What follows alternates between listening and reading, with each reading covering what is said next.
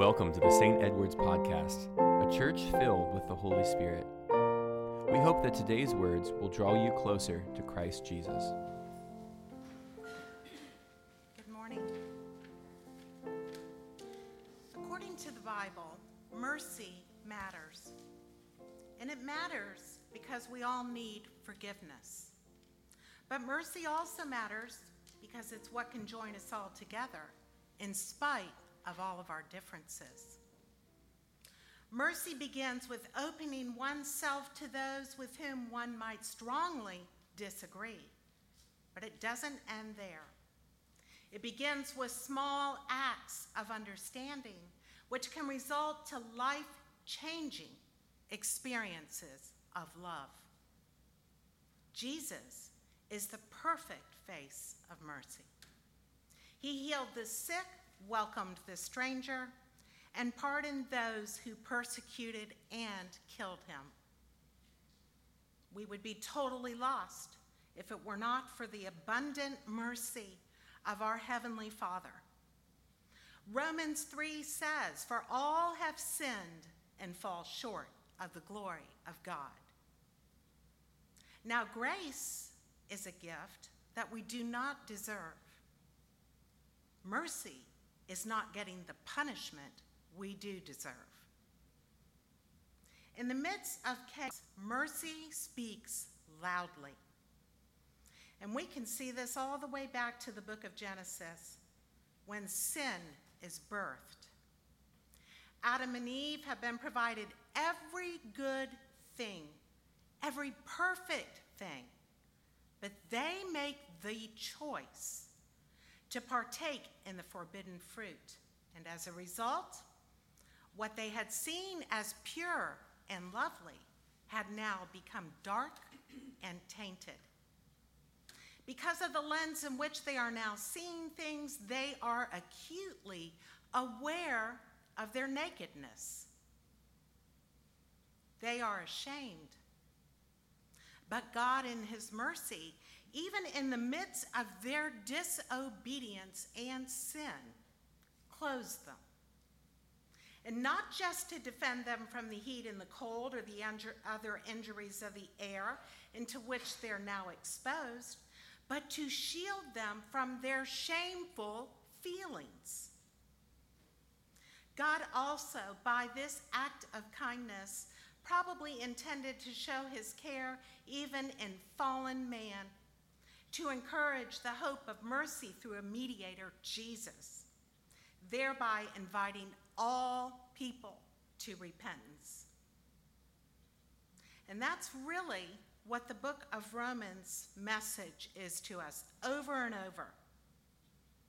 In fact, if I were to attempt to summarize the book of Romans, I would say it's the most profound subject in all of Scripture God's plan to save and redeem sinners. In today's reading, we see this right out the gate.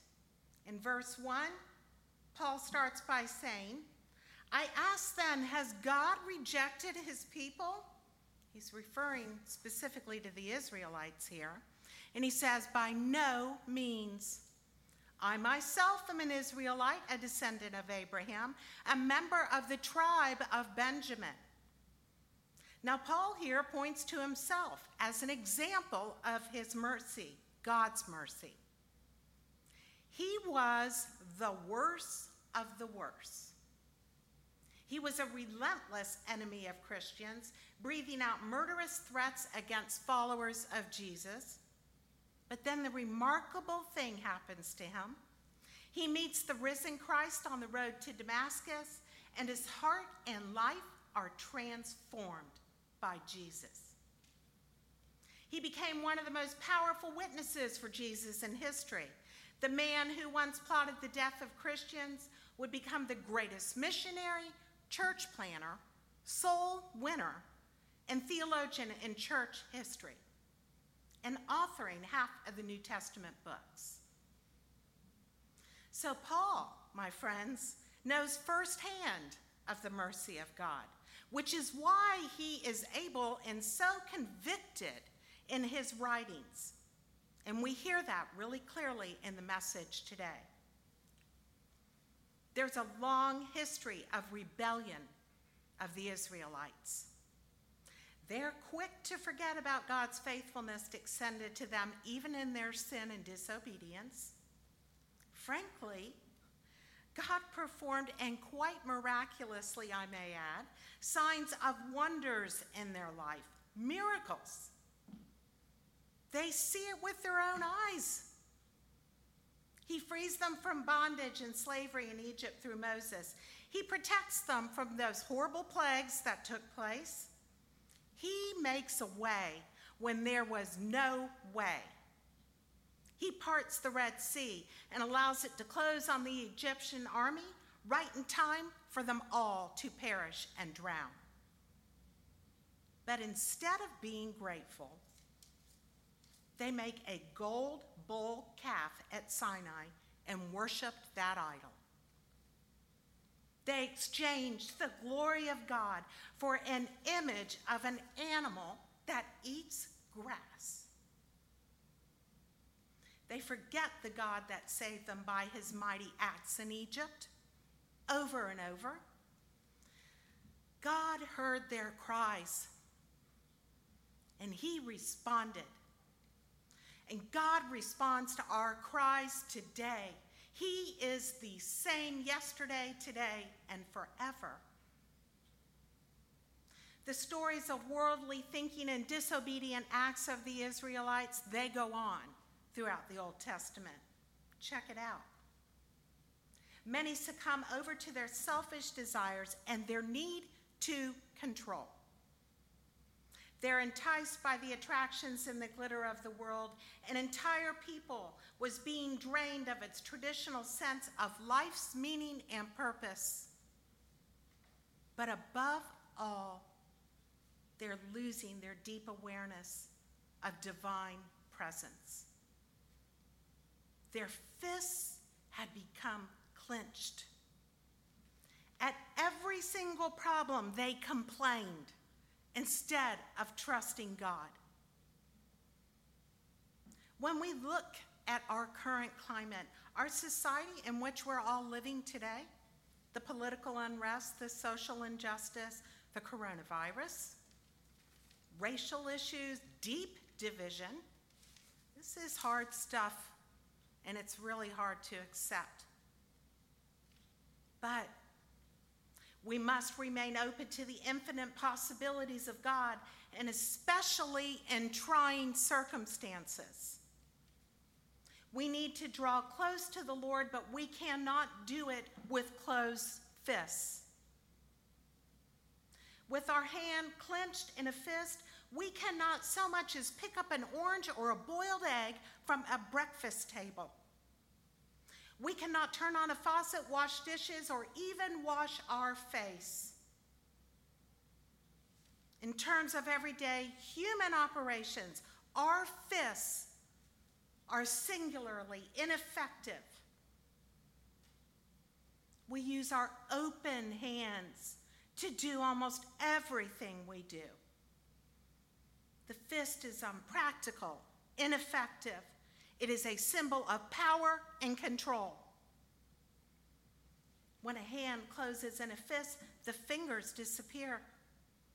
And there's a sense of closedness, and it penetrates into our heart. Even though a sick, fractured world may appear to be under the shadow of closed fists, it is in the healing it is the open, pierced hands of Jesus Christ, the faithful one. All of human history is touched by the hands of Jesus Christ, painfully open. God's mercy is for everyone. And it's been that way since the beginning of time, and it continues today. We find in our passage today the Gentile nations, well, they're not without hope, even though they'd gone astray. They were pagans and worshiped their own idols. They didn't have the law as even a guiding factor or a compass. God demonstrated his heart for them for the nations by including them in his covenant with Abraham, the father of Israel. Father Mark talked about that several weeks ago in his sermon. Both groups had been disobedient and sinned, yet God extends mercy to both. What these people needed and what we need today is a system whereby sins could be completely and permanently forgiven. The law did not offer this, but the gospel does. Mercy is offered to all so that all would have the chance and opportunity to repent and turn from their sin and accept Jesus Christ as Lord and Savior. There's absolutely nothing within any of us to save ourselves. We all need a Savior. Now, perhaps we might ask okay, why is this mercy thing so important for us? Because we've accepted Jesus Christ as our Lord and Savior. And yes, that's true. But we need to grasp what that really means for us. Because, see, the precious blood of Jesus poured out for you and me.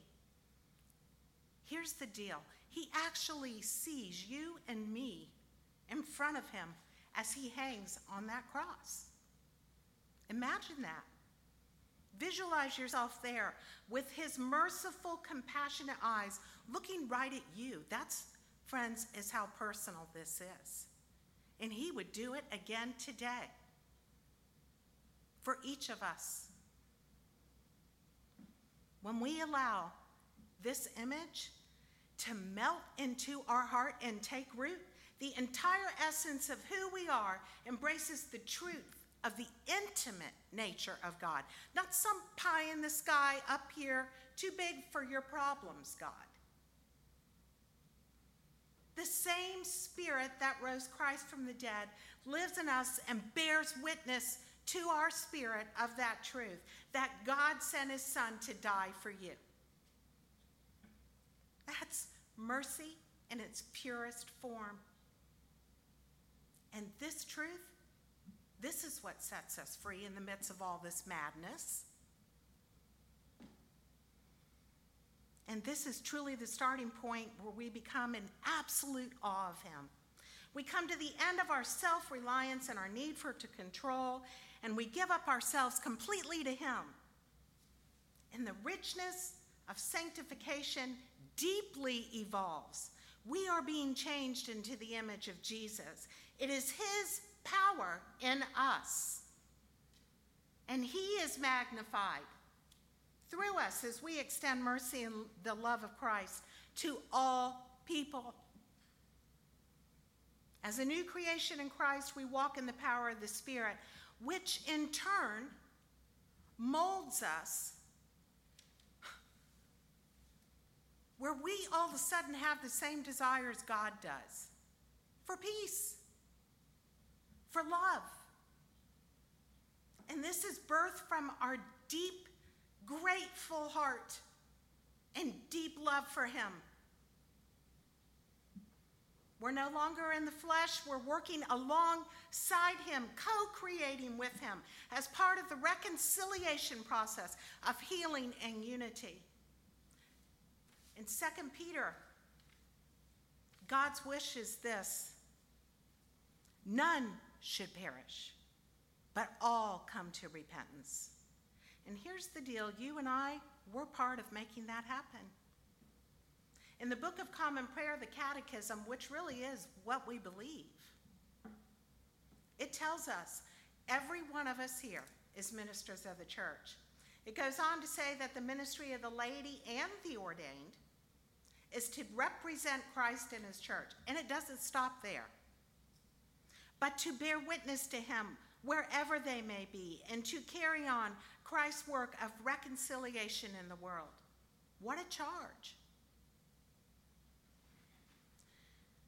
I want to share a story with you I recently read discussing the events that we're facing today in our society and how it is affecting one's attitude towards life.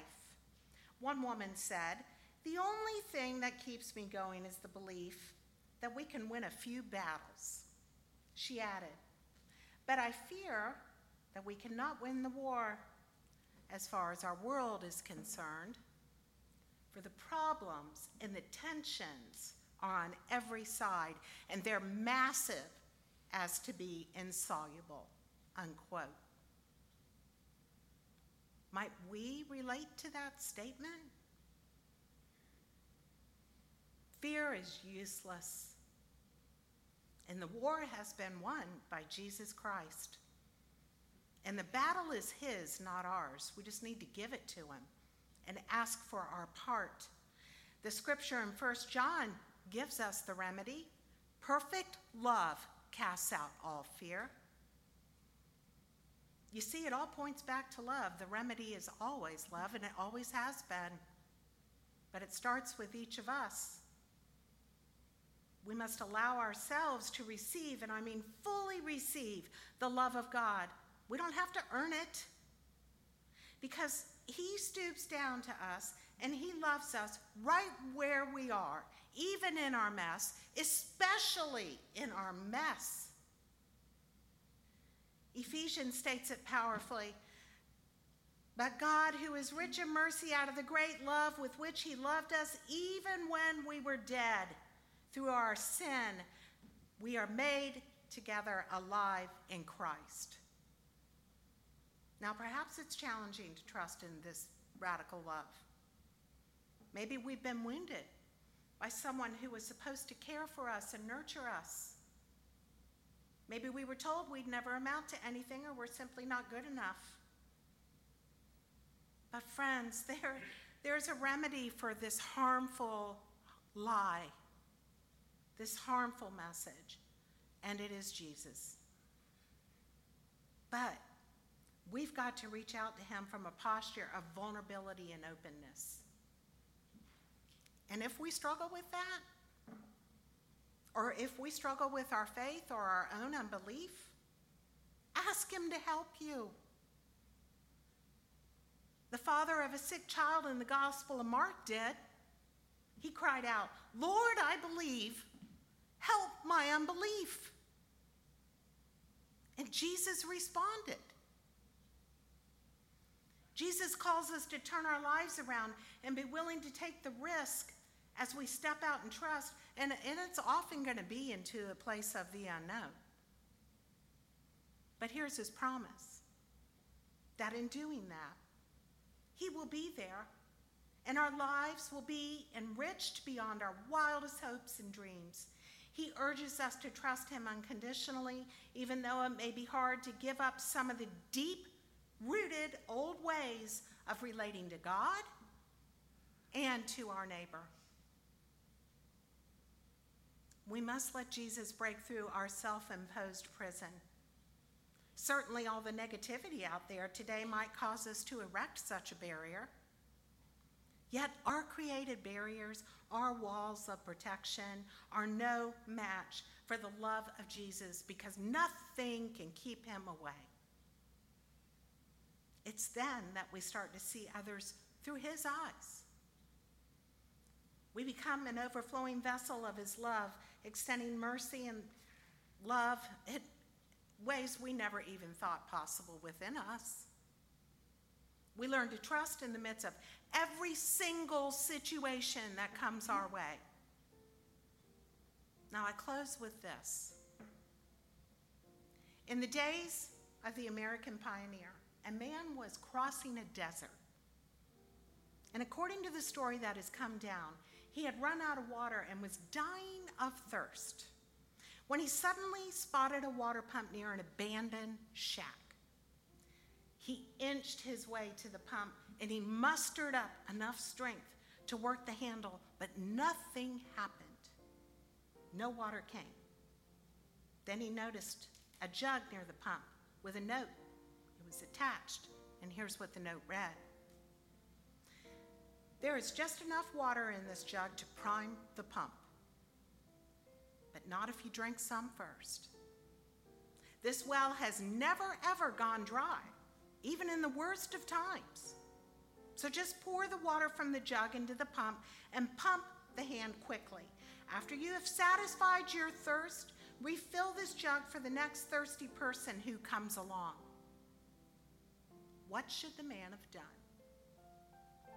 What might we have done? The contents of the note they called for complete trust in a person who wrote it. The dying man followed the instructions, he ran the risk of pouring all the water from the jug into a pump that might fail. He was being asked to put his trust in the message unconditionally. He was being asked to respond to a message in complete faith. He was being asked to accept without reservation the absolute truth of this message. Let's pour some water into the pump and help others to discover the love of God that is in them by showing them the love of God that is in us. Amen. Thank you for joining us in this conversation today. We will continue to pray that our teachings are impacting you for the kingdom of God. If you'd like to learn more about our community, you can find us on stedwardsepiscopal.com or on Facebook. And of course, we'd love for you to visit us in beautiful Mount Dora. May God's grace fill you as you go in peace.